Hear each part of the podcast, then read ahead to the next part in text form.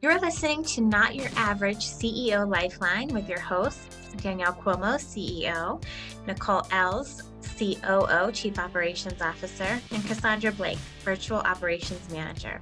We are here to provide you with a vital lifeline to executive advice that you've never heard before. We have the tools, the resources, and the tactics to help you reach the next level. Whether you're just starting out or have been in business for decades, listen in for exclusive tips and content to suit your needs. Hi, and welcome to another episode of Not Your Average CEO Lifeline. We are joined today by Erik Lerner, founder and CEO of the Drip Kit. He is going to lead us through some advice on starting your business with perhaps a small budget, maybe limited marketing experience. He is here to give us his story and his knowledge that he has developed over building his business. So, welcome, Erik. Can you tell us a little bit about your backstory and how you moved into the realm of business? First off, thank you guys for having me on. Super excited to tell people a little bit more about my story and, and my clothing line that I've been working on for about two and a half years now. To answer your question, I did go into this business venture with very little experience, very little budget, and to be honest, very little idea of what was going to happen. And as soon as I realized to not really care about the opinions of others, that's kind of where I really started to succeed um, and that's something that a lot of people today, I think, need to do a better job of is just if you're passionate about something, if there's something that you want to do, um, it's unfortunate, but a lot of times, even people closest to you are going to try to bring you down. And I think that's just the nature of of people sometimes. So what I did was try to X out everything that I found as negative and worked as hard as I can to do something that, you know, I was passionate about. I knew that I always loved fashion. I always loved clothes. I always loved meeting new people and kind of just bringing all that together with with hard work and knowing that um, at the end of the day, I, I want to do this. That was really what kind of accelerated myself into where I'm at today. So that would be my number one advice to how to start things off. You started your business, you know, with a very small budget, with no experience. So what would you say to another um, budding entrepreneur that is in a similar situation and feels maybe like this isn't the right time for me to start a business. I need to wait until I have the money, until I have more experience. What would your advice be to someone in that situation? So, I happen to think that right now, post COVID, is probably the best time to start a business in the entire world, just because of the amount of technology we have with social media at our fingertips. Not to mention mm-hmm. that liking an Instagram picture is free. Reposting your buddy's Instagram story or business is free. Um, making content on TikTok costs zero dollars and zero cents. Last time I checked. Um, and like I mm-hmm. said, just just going above and beyond of other brands. And I think that's something that I kind of struggled with my first year or two, even even today with the drip kit. But you know, you got to find something that really sets you apart. And that doesn't always necessarily need to come with monetary value or, or having a strong budget. And um, I was fortunate enough to sit down with the two founders of Boys Lie when I first started. Um, and they really, they really taught me that. I was kind of intimidated by them because they told me they had this big budget and all these investors and people in Los Angeles and New York and Miami that were backing their business. And I, I never had any of that to start. Um, but it mm-hmm. was really probably within the last year or so where I realized that I'm not going to rely on that. I'm going to make sure that I could do everything in my power to reach out to as many people as possible to, you know, endorse my brand. And mm-hmm. everybody that, you know, follows my page, I always send a, hey, thank you so much for the follow. Like this means so much to me. Um, you know, I, I started making t-shirts in my basement to now having people around the world support and follow and pay me to do something for this and right that is like i still can't wrap my head around it i don't think i ever will be able to wrap my head around it but you know that's the reality that i'm in right now and it's that that's what you got to do as a young entrepreneur just just go for it and right now is the time it resonated me with it's free to like an Instagram post. It's free to talk to someone or start to network. Can yeah. you talk a little bit about your um, time? Right. So someone listening to this may think, okay, well, I spent five hours liking someone's, you know, people, my audience's posts, and I got nothing in return. Maybe this isn't working. Can you talk about how much time you put in and how dedicated you were to getting the business started with nothing? Yeah, I mean, it's it's really like it sounds cliche, but it really is 24/7. I love it though. Like I don't think for a single moment that what I do is like troublesome or a burden on me. It's I love it. I'm constantly thinking about ideas that I can implement for an Instagram or a TikTok or who I could reach out to make my brand look better or who can I send some merch to that I know will post. And stuff like that is really just, you know, as far as time goes, it, it compounds. So if you post something, you know, in December that only 600 people see, it might not, you know, make a difference in January, but in six months, once you put more work in, and then that person posts again, and they're like, wow, they've been following this brand for six, seven months, and now look where it's at. You know, I should probably tune into that. Um, that's something that I've learned and I've seen happen even with my own two eyes with other brands. So, like the other day, I was in Soho in New York City where I live, and I'm seeing all these brands pop up in PacSun and Urban Outfitters that you know I've been following on Instagram with with two three thousand followers, and it just goes to show you like it could really happen to any brand. It's just about the work that you're going to put in and you know meeting the right people and networking and that's my end goal with with the drip kit I, I think i've put in enough groundwork right now to you know really any one of these days i could i could pop and you know be in your local store your local roosevelt field mall or things like that yeah, that is that is really exciting. I mean, we have um, somewhat similar stories in that I started this business um, when I was 23, and I started it with $500, and you know now we're 14 years later, and we have this wonderful team and these lovely ladies that work with me on the management team, and so I think you know when you hear um, one you know would be entrepreneurs saying i have to wait for the right time or i just don't have my finances in order um, you know or maybe i'll i'll wait a few more years i think it's really encouraging to hear a story like yours where you just went for it you started you weren't thinking about anything that was going to hold you back and it sounds like you've been really successful just went for it. Credit shout out to my father. He gave me, he gave me eight hundred dollars. I'll never forget. He gave me eight hundred dollars. He Venmoed me. He gave me eight. He Venmoed me eight hundred dollars on June seventh. I'll never forget it. And I made a hundred T-shirts with eight hundred dollars. Oh wow! That was the last dollar that I ever asked him for for the clothing brand. yeah, that's wonderful. That's wonderful. Yeah.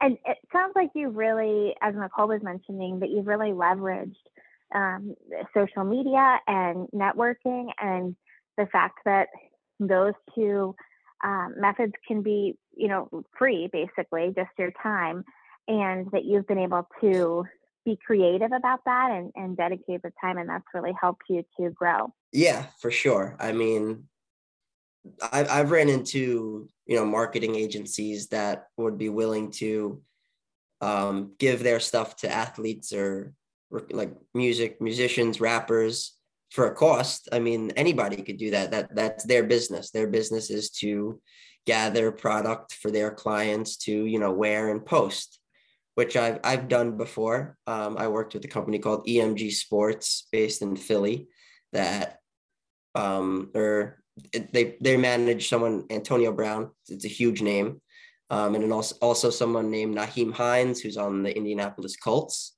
And that was the one time I paid money to have him post, and it turned out really great. And for someone like me who grew up loving sports um, in New York, I'm a Giants fan. I'm I'm not a Colts fan per se, but he and I really cultivated a really cool relationship um, through my brand, and that's something that you know i that the value of that to me is means the world that i could you know dm some of these athletes that i grew up watching and they know exactly who i am what my brand is and you know they really just want to chat. Um, it puts me on Yeah. a level playing field now and and that's a really big accomplishment of mine. I feel like you know that's who that's my brand that's who i am. When when someone sees me they're kind of looking past the fact that you know i'm erik. That you know people literally call me drip kit Oh, That- that's great.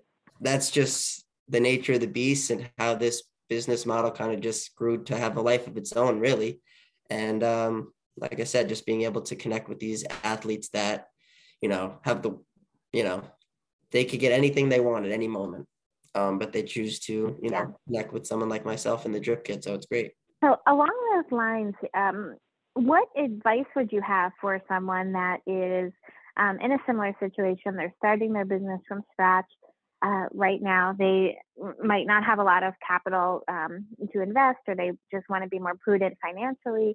What is some advice that that you would give to them um, on how to to get started and make the most of it? Right. So invest in yourself. Um, and that goes for time and money. So you don't always need to necessarily, when you're starting a business, it's not always a dollar amount that's going to go the furthest. You know, write ideas down that you think you're going to be successful so you don't forget them. Think about Mhm. things that you think make sense and that other people could use. Eventually, once you have a legitimate business plan and a model of of ways that you think it's going to work you could you could go to people and say hey listen this is a great idea that i have Let, let's partner on something um, i think we could both benefit Yeah. from it you know i don't necessarily Yeah. have xyz I, I don't have you know the money to start it but you might. And i have the idea. Let's shake hands and work on something. That's something that's always a possibility in life always a possibility. And i guess maybe it's a thing in this day and age and with people with money they're they're so obsessed with it. And I, and I fall guilty to that too. And i think a lot of it has to do with the image that people portray themselves on social media. It's not always true um, hard work is always going to come before that and if you have an idea work towards it find ways to get it off the ground and if it's good enough you'll always reap the rewards of it in the long run That's really great advice, Erik. Yeah, that's terrific. That is, is really great advice. I think that a lot of people in really any stage of their business can can really learn from that. So we were talking a little bit about, you know, when you started and just sort of the the obstacles that that you were experiencing. Can you talk a little bit about some of your obstacles and how you overcame them and what advice you would have for our listeners to to overcome obstacles? Yeah, so I, I think it circles back to kind of how I started the conversation. A big obstacle of mine was not caring about what other people think. I think that's definitely something that's going to resonate with a lot of people who are going to listen to this podcast. And, you know, strong minded individuals are not going to care. And for me, I'm not sure if I was like born with it or I just learned it, but I visioned this the entire way. Like I knew exactly what I needed to do to make even my closest friends realize like, wow, maybe he's onto something. Um, th- this this might this could go. You know, I see people starting to to see what he's seeing, and that's what it has to be. It has to be like blinders, looking straight. You know, the vision is clear, and once you have that vision and you're determined to to reach that point, no one should be able to stop you. And not going to say that that was my thought process, you know, from day one. I obviously had doubts. Like I thought to myself, probably a handful of times, like, what do I do next? Like I just dropped some hoodies and, and nobody's buying them. And I just released hats and I, I don't have enough sales. I just lost money on this. What, what am I going to do? And it happened. You know, Rome wasn't built in one day. Some of the successful, most successful people and CEOs in the world have have failed. And I, I don't think that there's one business that was straight up like this. Um, correct me if I'm wrong, but there's always Yeah, gonna be good point. There's always going to be ups and downs, and it's it's just a mindset thing when you're an entrepreneur. Like I'm in this by myself. I have nobody, you know, to kind of lean on to for advice. Like if I make a mistake, it's on me. If I do something great, you know, someone else might not think it's as great as I think, or or vice versa. So it's really just Mhm. a game of me versus me and trying to get better every day. And it really does help to become an entrepreneur. I think that mindset is is great. I love having it. It helps in all assets of life. Have you always been been like that, having that mindset? Uh, I don't know, truthfully. I picked entrepreneurship in school because I don't even know why. I don't even know why I picked entrepreneurship. it wasn't like I was like always willing to do it. I was more so more so um, focused on fashion before entrepreneurship and business. That was something that I I liked since I was 10 years old, you know, finding the best pairs of Jordans and, and the new f- upcoming fashion brands and who's wearing what in the NBA and the NFL and you know, in music and culture and and that is what caught my eye to this. And one day I was waiting on the Supreme line with my buddy for like three hours because there's a line in Soho wrapped around the block. And I come home and I tell my parents that I got a t-shirt from there for like $275 and I waited like three hours to get it. And it's literally just a t-shirt with the Supreme logo on it. And my dad is like, what are you talking about? You just, you, you waited all day for this? And I was like, you know what, you're right. This is probably not going to be healthy for me. And I, I just started working at the time and I kind of started to understand the value of money. I was like, I'm going to do this myself. I'm going to, I'm going to work on a way to, to build an affordable brand that people could like and relate to. And it's not going to be ridiculous prices like Supreme. And, and that comes back down to the, to the branding part of it. And that's something that I want to implement and hope that people understand about the drip kit you mentioned that um, you take on responsibility, obviously, as an entrepreneur.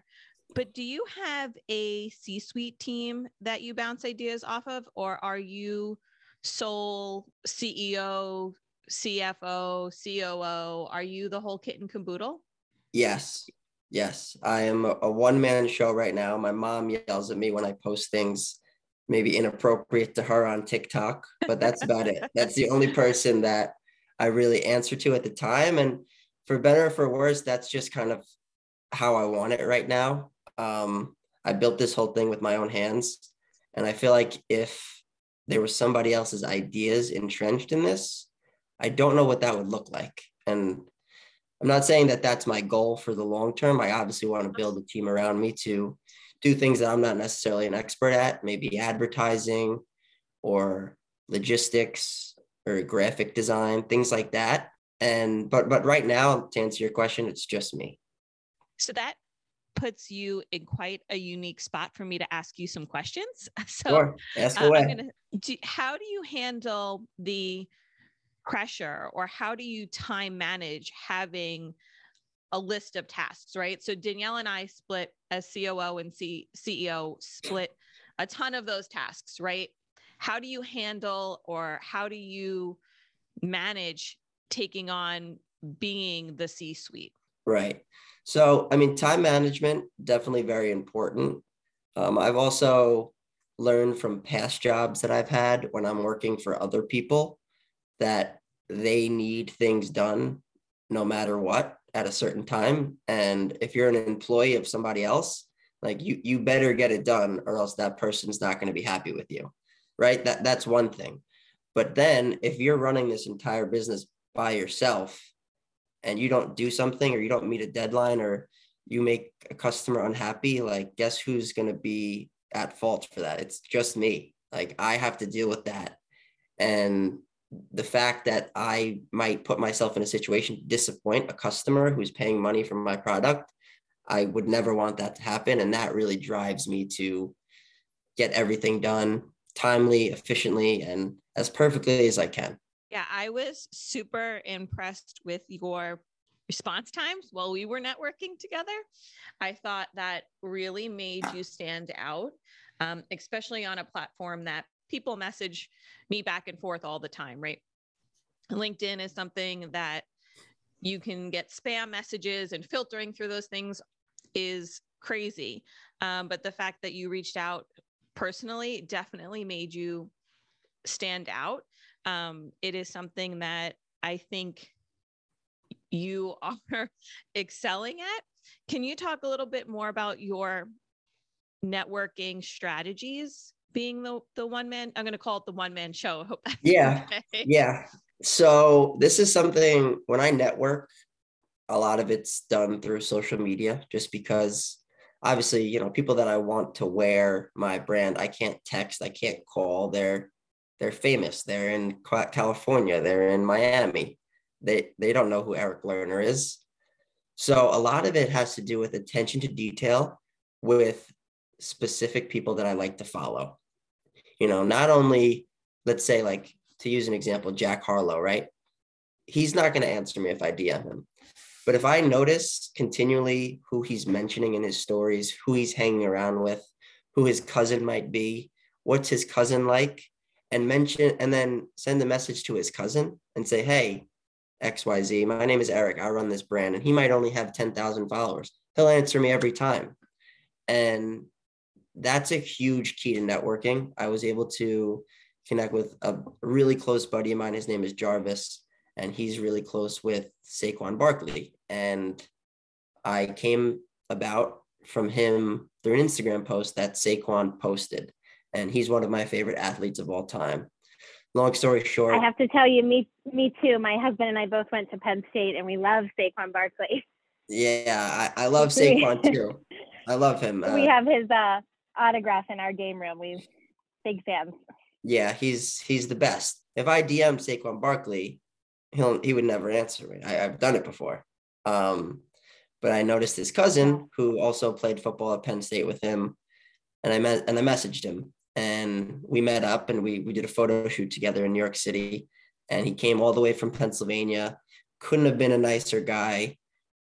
Did the photo shoot, posted the the drip, gave merch to Saquon after, and to this day we're we're super close. We still talk. Um, we talk about plans in New York City, sports, everything. And that's all part of networking for me. Like I understood the best way to get to Saquon is to figure out who his circle might be and cultivate relationships through that. Because, you know, like I said, Saquon's not going to answer a DM from somebody with 2,000 followers. You know, if it was Drake or if it was Odell Beckham, he would answer. Um, but we're not quite there yet. So have to find other ways to you know get to what you want and that's what happened yeah, that's awesome. I think that's a really great advice for networking because I think that a lot of people will kind of, the word that I'm looking for? Maybe like aim their, have too high of expectations, maybe, you know, when they're going into social media and they might feel like they have failed at social networking, even when, you know, maybe they haven't, they just aren't using the right strategy. And it sounds like you definitely, uh, definitely have a hold on that. Yes, it, it comes down to it comes down to finding out who their circle is and who they're hanging out with.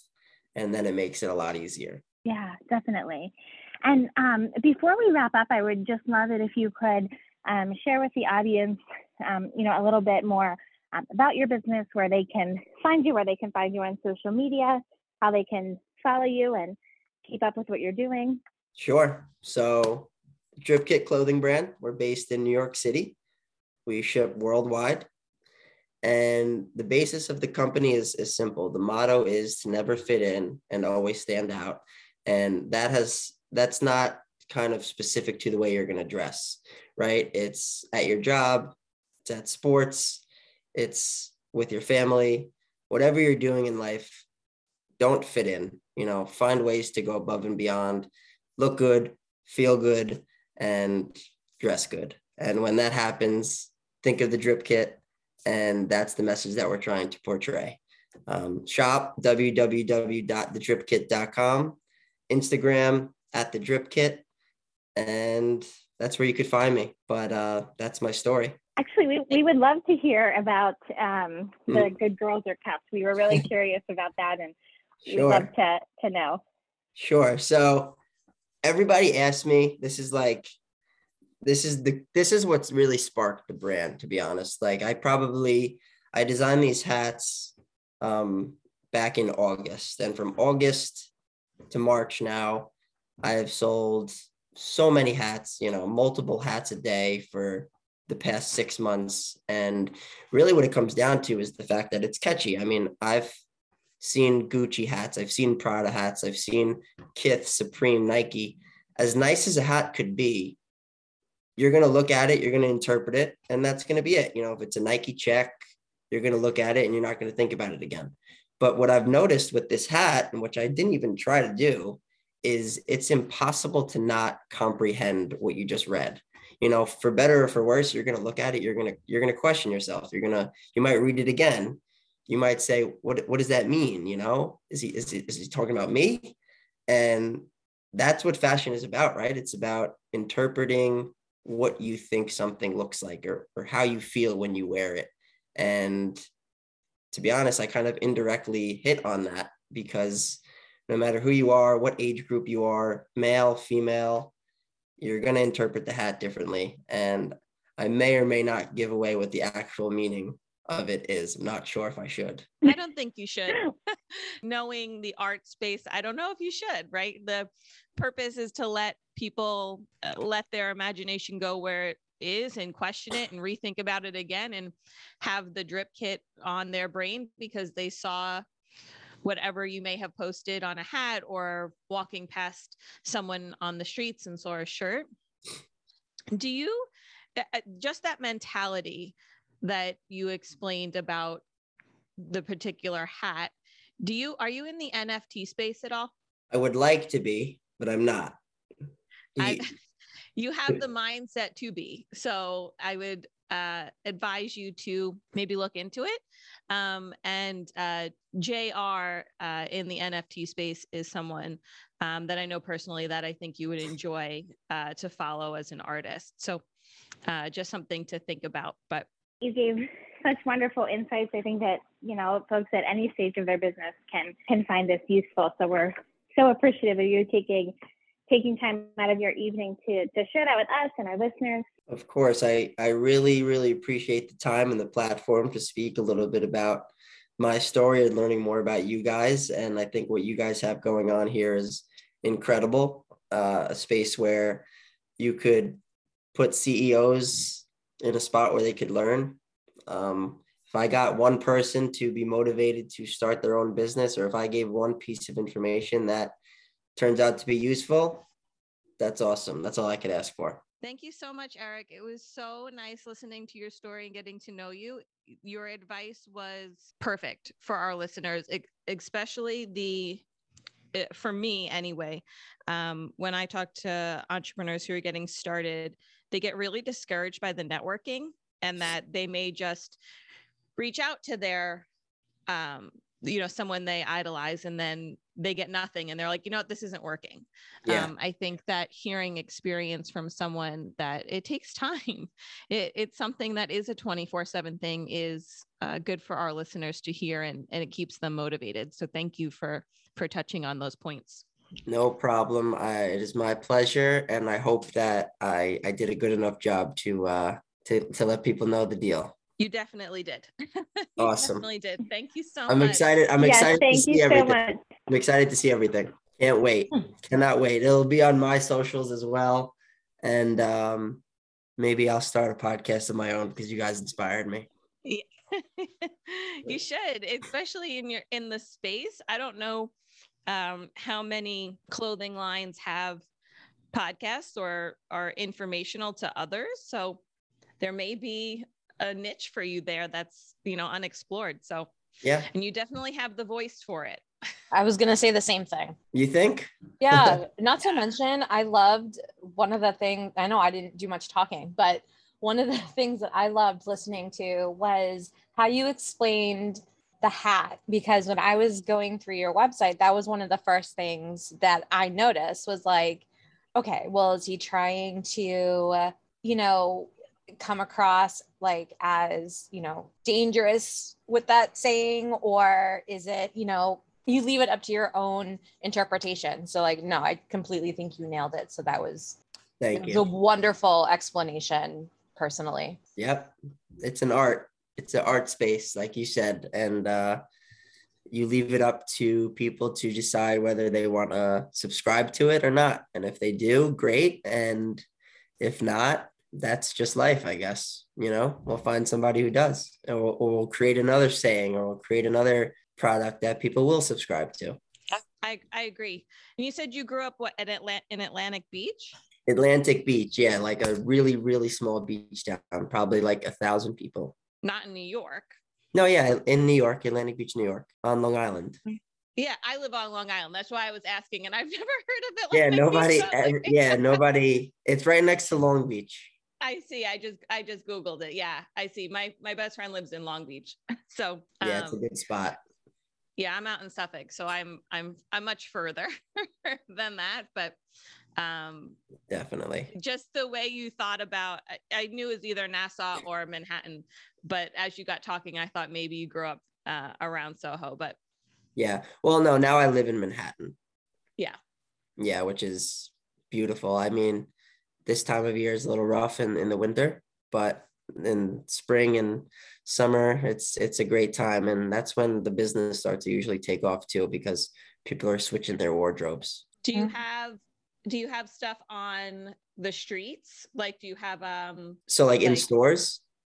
Yeah so you're like are you in a store? Do you have like if i were to walk down the street some some not yet. see... not yet. Not yet. Um what okay. i've what i've encountered with stores like that is the process to actually get them in the store is insane it's expensive mm-hmm. and like I said, like I feel like I'm taking my my hands off my baby when it goes into a store like that because you are. You who are. knows what's gonna happen? I mean, yeah. obviously, I want to like for promotion purposes. Like I would love like a PacSun or one of those like urban streetwear places to pick up a hat, but I've gotten close.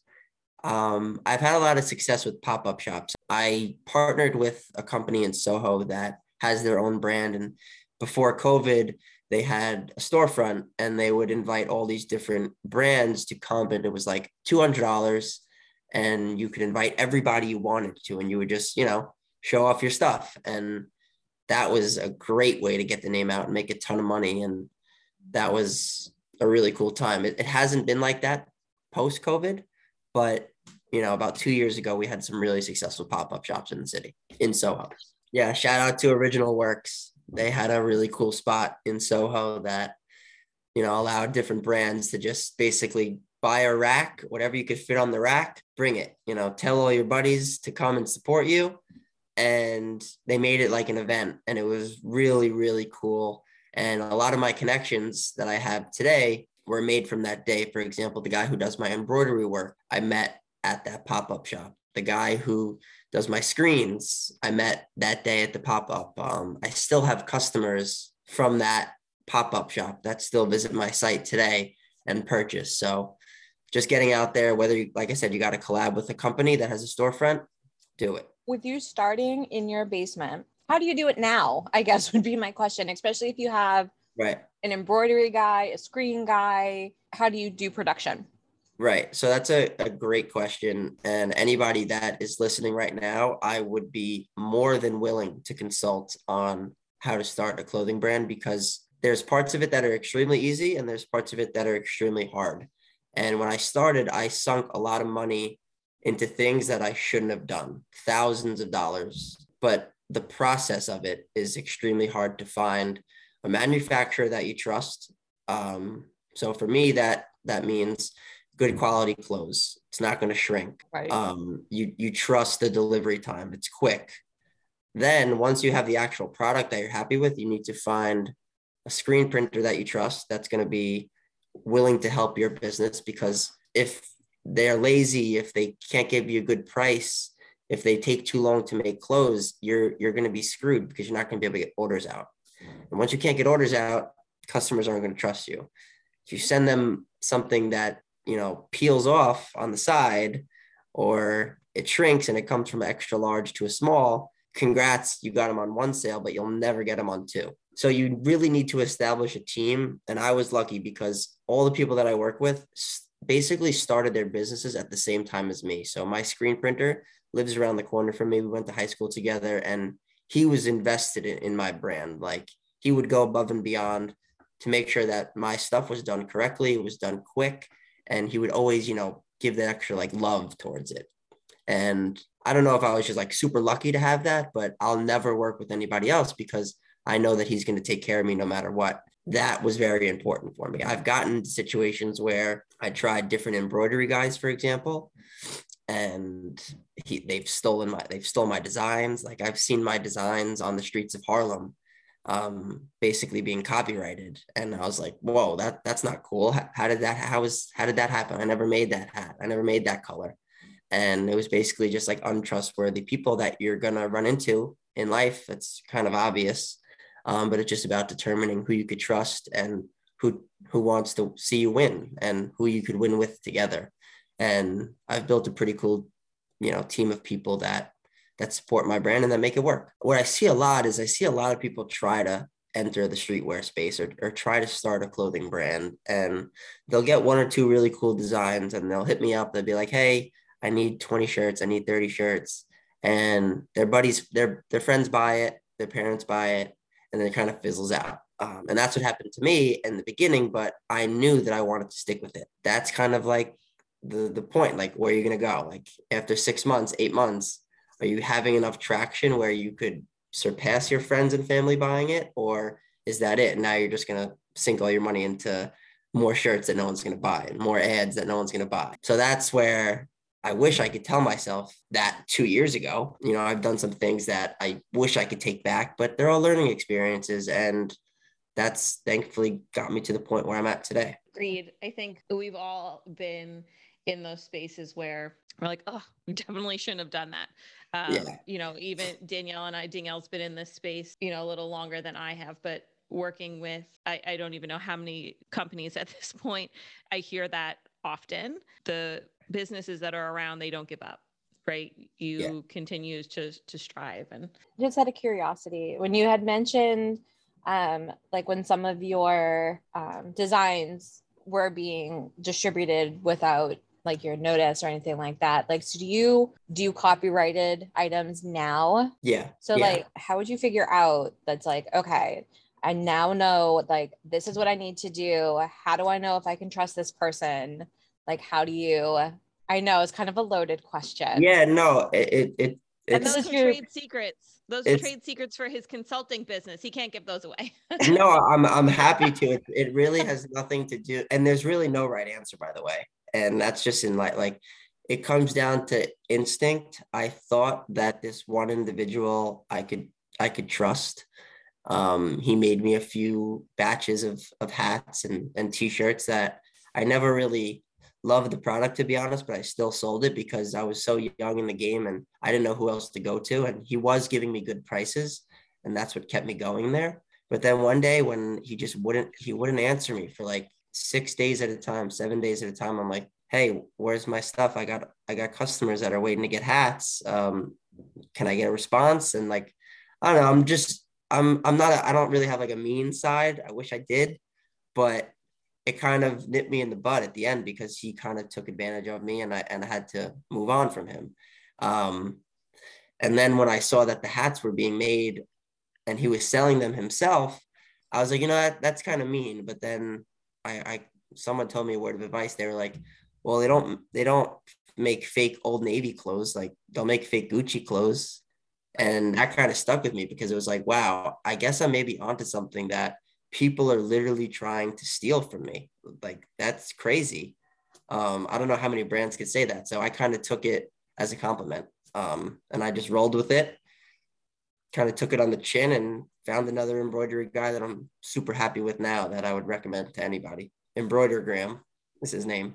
That's awesome. Well, I'm glad it worked out in the long run. And I'm glad mhm. you now have a team that that works for you. Thank you for going through everything. It was definitely interesting to hear your story and especially being on the younger side of entrepreneurs. It's interesting to hear how you're starting and then kind of where you're building up. So props.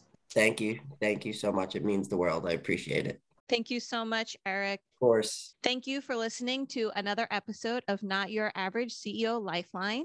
We were joined today by Erik Lerner, founder and CEO of The Dripkit. Again, you can find him at thedripkit.com. We look forward to having you listen in on our future episodes. You've been listening to Not Your Average CEO Lifeline with your hosts, Danielle Cuomo, CEO, Nicole Els, Chief Operations Officer, and Cassandra Blake, Virtual Operations Manager. This podcast has been sponsored by Virtual Assist USA. If you would like to know more about the hosts or exploring virtual assistant services, visit virtualassistusa.com for more information, free virtual guide magazines, access to networking groups, and much more.